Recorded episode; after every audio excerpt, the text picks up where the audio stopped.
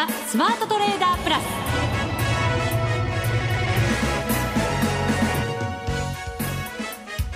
リスナーの皆さんこんにちは。内田まさです。ここからの時間はザ・スマートトレーダープラスをお送りしていきます。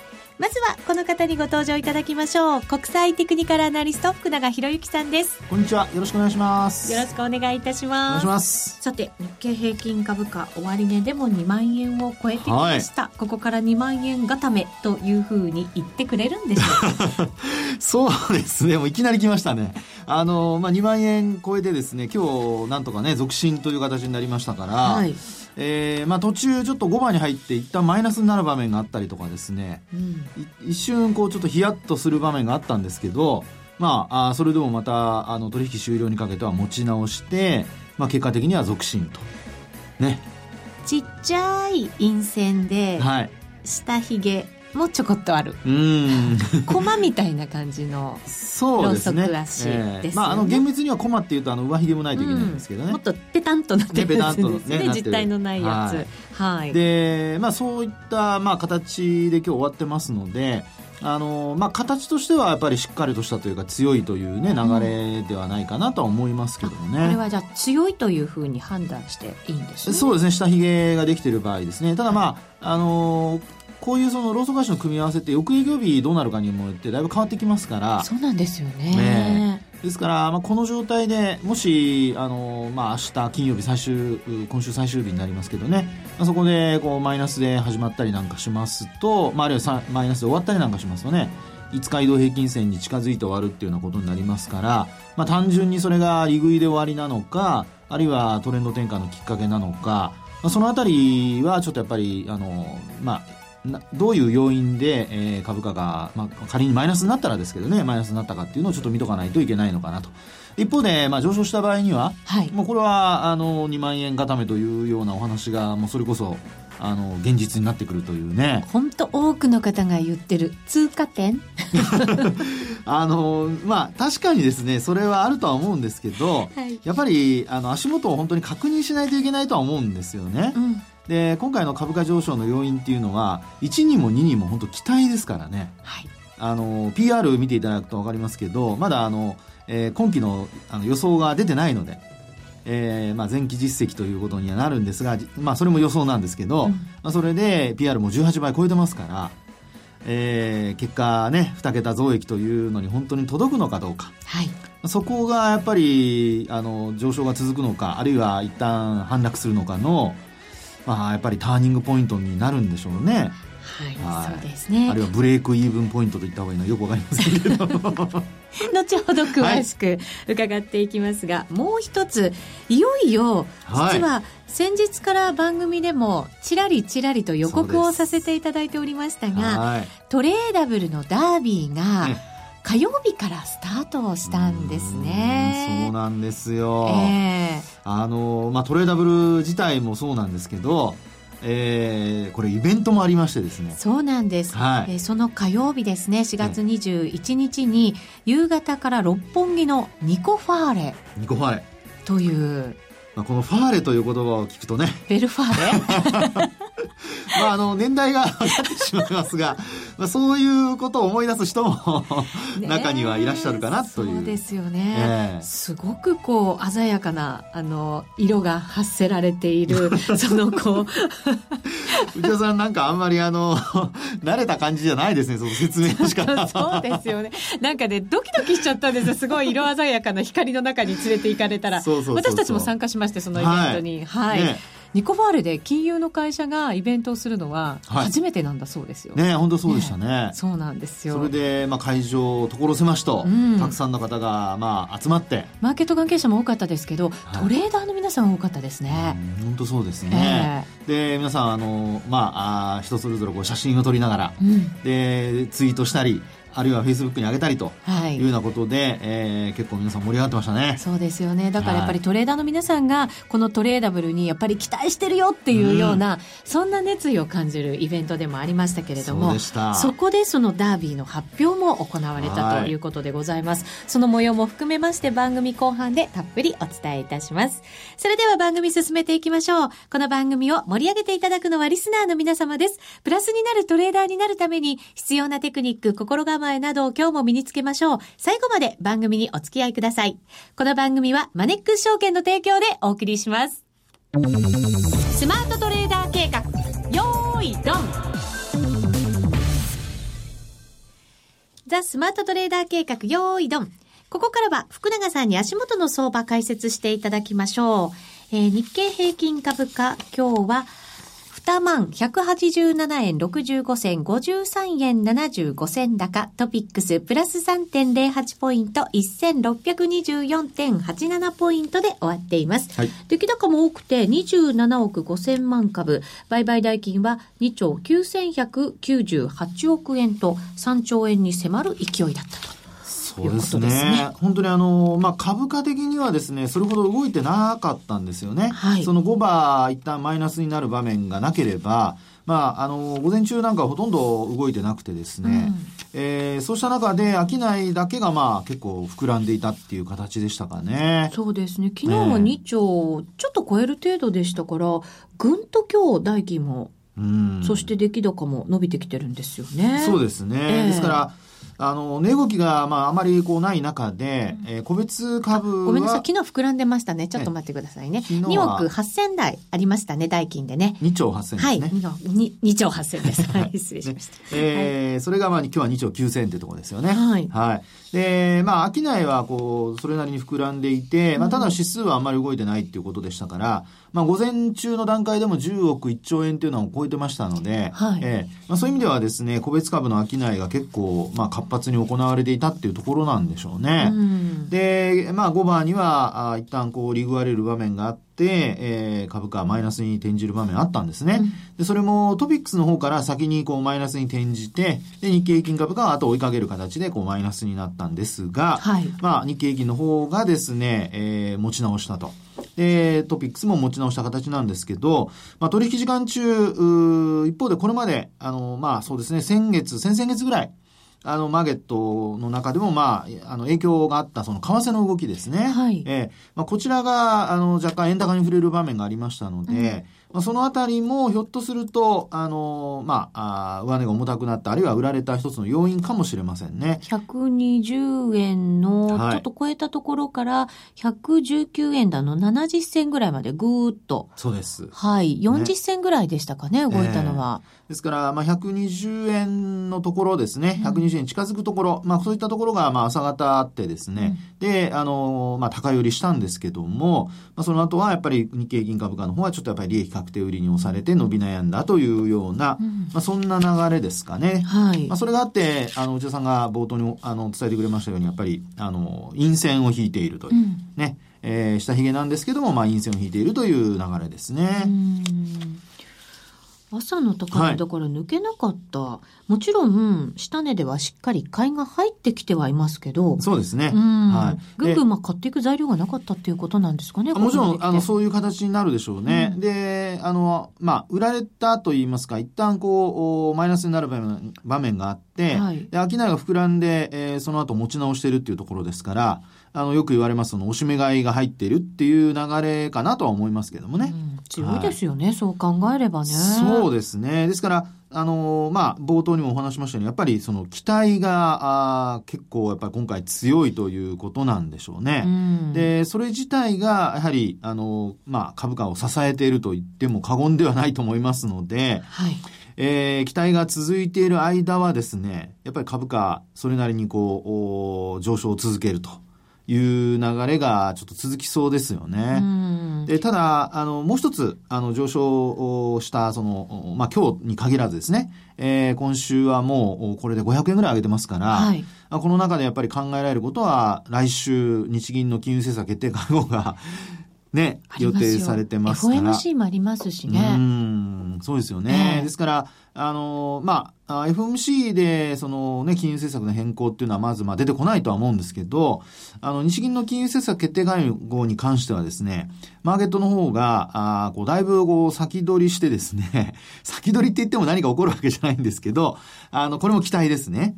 なんかこう、はい、ちょっと前ぐらいから、日銀は動くんじじゃないかっていう、なんかそんな意見が海外の方では強く出てきたみたいですね。そうですね。で、これはですね、やっぱり一つ背景がありまして、えええー、マーケットの中での背景っていうことで考えますと、これやっぱり金融セクターが上がってるってことなんですよね。うん、トピックスがね、強くなりましたね。そうですね。えー、で、あの、銀行株、まあ、今日はあの、えー、銀行セクターちょっとマイナスで終わってますけどね、個別株ではね。はい。えー、ただまあ、あ三菱 UFJ だとか、あの、そういったところは結構これまで、あの、値上がりしてきてますので。ね、個人投資家の方も待ってたよって。本当そうですよね。はい。もっともっとって思ってらっしゃるでしょうけど。そうですね。ですから、まあそういった、その金融セクターの上昇が一つ、その、えー、まあ、投資家のですね、えー、日銀の金融政策決定会合で何か出るんじゃないかっていう期待を、えー、まあ、表しているのではないかということが、まあ、言われてるわけですね。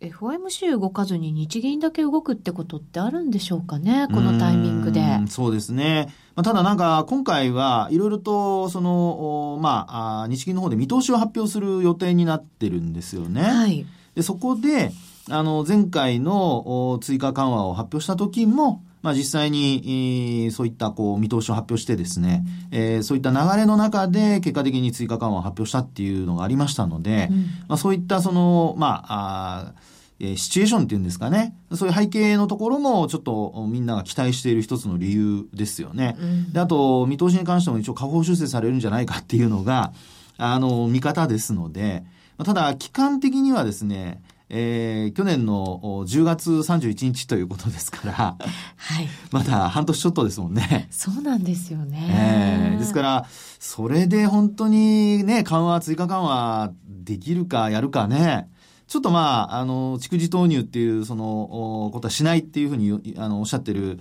えー、黒田総裁のですね、発言からすると、まあ、なんとなくこれで上げちゃうとね、あの、常に期待されちゃうっていう そうなんですよね。もっと大事な場面で、はい、今度は動けなくなっちゃうんじゃないかとか、うん、もうやる手段がなくなっちゃうんじゃないかとか、そっちを心配しちゃいますけどね。そうですよね。で、まあ、あそうした、こうね、えー、まあ背景から株価が上昇し、で、なおかつ、えー、まあドル円なんかも昨日は120円までね、一旦乗せる場面があったと。はいまあ、ただ、ドル円に関しては、どちらかというとアメリカの長期金利がちょっと上昇したっていうことも、うん、あの背景にはあるとは思うんですけどもね。債券のやっぱり動きが結構影響してますよね、このところね。そうですね。えーえー、まあ、そういった、あの、いろんな、こう、情報、あるいは株価の動き、為替の動きを総合的に判断しますと、その期待はあるものの、うん、やっぱりまだ、あの、慎重には結構動いているのかなと。で、株式市場で言えば不動産株なんていうのが実は、あの、あまり上がってないんですよね。金利敏感株って言われ方しますよね、はい、そうですよね。そういった株が実は実際のところあまり動いてないと。うん、で、銀行株だけが動いてるっていうところなので、まあ、あ一方で、あの、銀行株は、あの、PR で見ますとまだ10倍台の前半とかね。はい。そんなのがね、結構ありますからね。うん、ですよ。ですから、そういう意味ではやっぱり出遅れ物色で、それに、まあ、一つこう、えー、話を膨らませたといいますか、日銀の追加緩和というのがこう乗っかってきてるというような、はい、なんかそんな印象を受けますけどね。はい。そんな話を聞くと、このマーケットが長続きしないような気分になってきますけど、大丈夫かしら？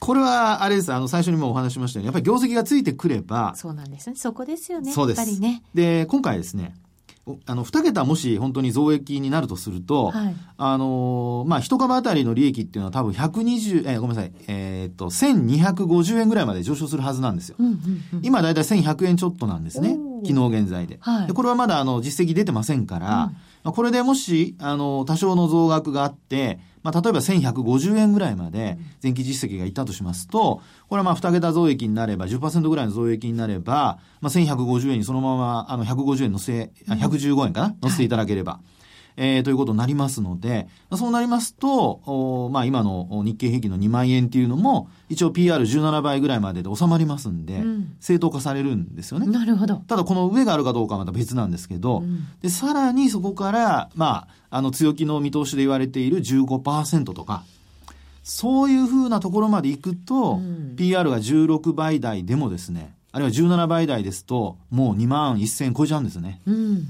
ですから、あの、今回、えー、今の内田さんの話にありましたように、本当に、えー、これから上昇できるのかどうか、あるいは上昇する余地があるのかどうかっていうのは、まあ、やはりこれから本格化する決算発表で、まあ、どこまでその株価が割安だって今、あの、買ってる人たちが、あの、正当化している、将来の PR は今、実際には低いんだよっていうことが正当化されるかどうか。はい。これがですね、まあ、やっぱり一番最も重要なポイントになるんじゃないかなと思いますけどね。うんもう決算ね、どの企業も固まってると思いますが、はい、それでも頑張ってと、よろしくお願いしますと。頑張ってって、あの、スポーツじゃないですかね。なんか、あの、腕を振り上げるとか、足を振り上げたら数字が出てくるってもんじゃないですからね。そうなんです。あの、気持ちはよくわかりますけどね。ありがとうございます。いいはい、以上、スマートトレーダー計画、用意ドンでした。これまで、こんな FX はなかった。ついにマネックス証券から革新的な FX 取引プラットフォームトレーダブルがリリースされました。トレーダブルはデンマーク初の全く新しい FX。使いやすい操作性はもちろんのこと、豊富に用意されているアプリをトレーダブルにダウンロードすることで、お客様の思い通りのツールやサービスを使用できます。世界中の開発者が提供するアプリを使って自由自在にお客様の取引スタイルを実現。最低取引単位は1000通貨単位だから少額でもお取引が可能です。リスクが心配な初心者の方でも始めやすい。また、米ドル円やユーロ円などの主要通貨から高金利通貨の5ドル円や南アフリカランドまで豊富な13種類の通貨ペアを取り扱っています。講座解説のお申し込みはパソコンやスマートフォンからマネックス証券で検索。まずはトレーダブルの使い勝手を堪能してみてください。今すぐお申し込みを。トレーダブルのお取引に際しては、証券総合取引口座とトレーダブル口座の開設が必要です。FX 取引では元本損失、元本超過損が生じる恐れがあります。お取引の前には、当社ウェブサイトに記載の契約締結前交付書面などを必ずお読みください。マネックス証券株式会社金融商品取引業者関東財務局長金賞第165号。みんなで参加。今週のミッション。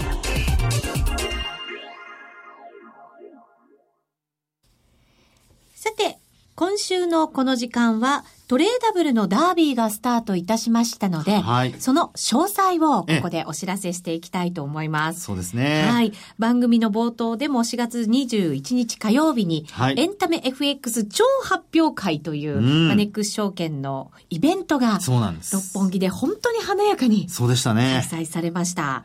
実はその写真をですね、はい、私が当日ツイートもさせていただいたんですけれども、えー、番組ホームページにも掲載させていただいたので、ぜひご覧いただきたいなと思いますよ。私がさっきあの、光り輝く中で言ったのが よく分かってくださるんじゃないかと思います。本当ですね。ニコ動とも連携していろんなメッセージがだーっと画面いっぱいに表示されているという、とても華やかなイベントでしたが。当日はね、あの、生放送もね、えー、ニコ生でやってましたので、はい、あの、まあ、あ壇上には松本社長がお越しになられて、うん、もう真っ先に登壇されて。はい。で、いろいろと説明をしてくださってね。はい。でその後、おまあ、そのお話を聞きながら、えー、ニコ生で参加するという、うん、ね、その場にいながら、まあよくニコ生もご覧の方ご存知だと思いますけども、えー、流れる文字が。そうなんです。メッセージがね。メッセージがね。松本社長が登壇してから、ダーッとものすごい勢いでメッセージが流れたのは、本当に驚きましたけど。そうでした。はい。はい、そこで発表されたのが、ハイパートレーダーを目指せデモダービー。そうなんです。ということなんです。発表実は2つあったので、はい、それが1本の柱になってたんですが、はい。はい、えー、こちらもですね、ホームページに詳しく掲載をさせていただきましたので、ご覧いただける方は合わせてご覧いただきながらお聞きいただくと、間違いがないと思います。すね、はい。あの、マネネックス証券ではデンマーク生まれのユニークな FX 取引プラットフォームトレーダブル、はい、はい、発表しまして、これをですね、盛り上げていきたいということで、今回のその運びになったわけですが、そうです。えー、今回そのダービーとともに、はい、アプリのアイデアコンテストも同時開催ということなんですね。うん、そうなんですね、はい、このアプリがですね、結構その面白くて、うん、えー、まあ、よくその、いろいろ、アンドロイドだとか iPhone だとか、アプリありますけど、あの、このトレーダブルっていうもの自体がですね、FX のトレードをするためのまあ、いわゆるあの、プラットフォームって言われるもので、まあ、そこにですね、いろいろ今お話したのアイコンを載せるような、はい、そんなイメージなんですよね。アプリをこう積み上げていって、そうです、そうです。自分のやっぱり取引しやすい環境を作っていくという、そういう仕組みなんですね。そうなんですよね。で、まあ、あの、会場でもですね、非常にカラフルな、はい、あの、まあ、えー、アイコンっていうんですか？あの、そういうのがいっぱい出てまして、うん、で、まあ、そもそもこのトレーダブルが、このデンマーク生まれじゃないですか。はい。で、どうもあの、デンマークって他に、レゴってなんかね、はい、ブロックの。そうです、そうです。ね、ありますよね。いろんなもの作ってね、ものすごい素晴らしい、なんか建物を作ったりする方が 最近多いじゃないですか。話題になりますよね。ね。そんなですね、あの、レゴ感覚で、あの、いろいろですね、今度アイデアを出してくださいというのが、はい、そちらの、おまあ、これ、アプリの、おまあ、コンクールということになるんですね。トレーダブルの未来を作り上げようということで、目指せハイパーアプリクリエイター。クリエイター。皆様が考えたトレーダブルで使いたいアプリのアイデアを募集しています。はい、FX を取引する上で、こんな面白い機能が欲しかった。こんな変わった投資情報が欲しいなど、多くの方やっぱりいろんなもので、独創的なもの、アイデアを寄せていただいて、はい、そそしてトレーダブルの未来を一緒に作り上げていきたいと思います。うそうですね。はい。あの、実際に、まあ、そこでもいろんなアプリを紹介してもらったんですけどね。はい。で、あの、よく最近言われる、あの、アルゴリズム取引とかで、うん、あの、まあ、通常、例えば、えー、キーワードがあって、はい、そのキーワードに反応するっていう取引ありますよね。よく言われますね。例えば、あの、日銀の緩和とか、うん、まあ、そういう言葉でも買いに入るとか、売りに入るとか。浜田とかね。そうそれはちょっとまずいかな。で、そういうのがですね、実は、このトレーダブルの中に、アプリとしてもうすでにあるんですよ。ええー、いや、本当に。それでですね、あとツイート、それも拾えたりだとか。すごい、そうなんですね。ええー、なので、まあ、今見たのは一例なんですけど、はい、皆さんがそういったものを欲しいと思った時に、うん、それをアイデアに出せば、実際にですね、これ検証ももらえて、賞金もらえて、採用されれば、はい、で、そのアプリも出来上がる。出来上がっちゃう。はあ、っていうことになります。最優秀賞には、1名様に30万円。わお。松本大木賞。はい。1名様に10万円。そして特別賞は2名様に5万円ずつといういいです賞金が準備されております。ね、うん。自分の名前も出ますからね。そうなんですよね。うっちアプリとかになるかもしれないわけですよ。いや、名前もちょっとかっこよくしましょう。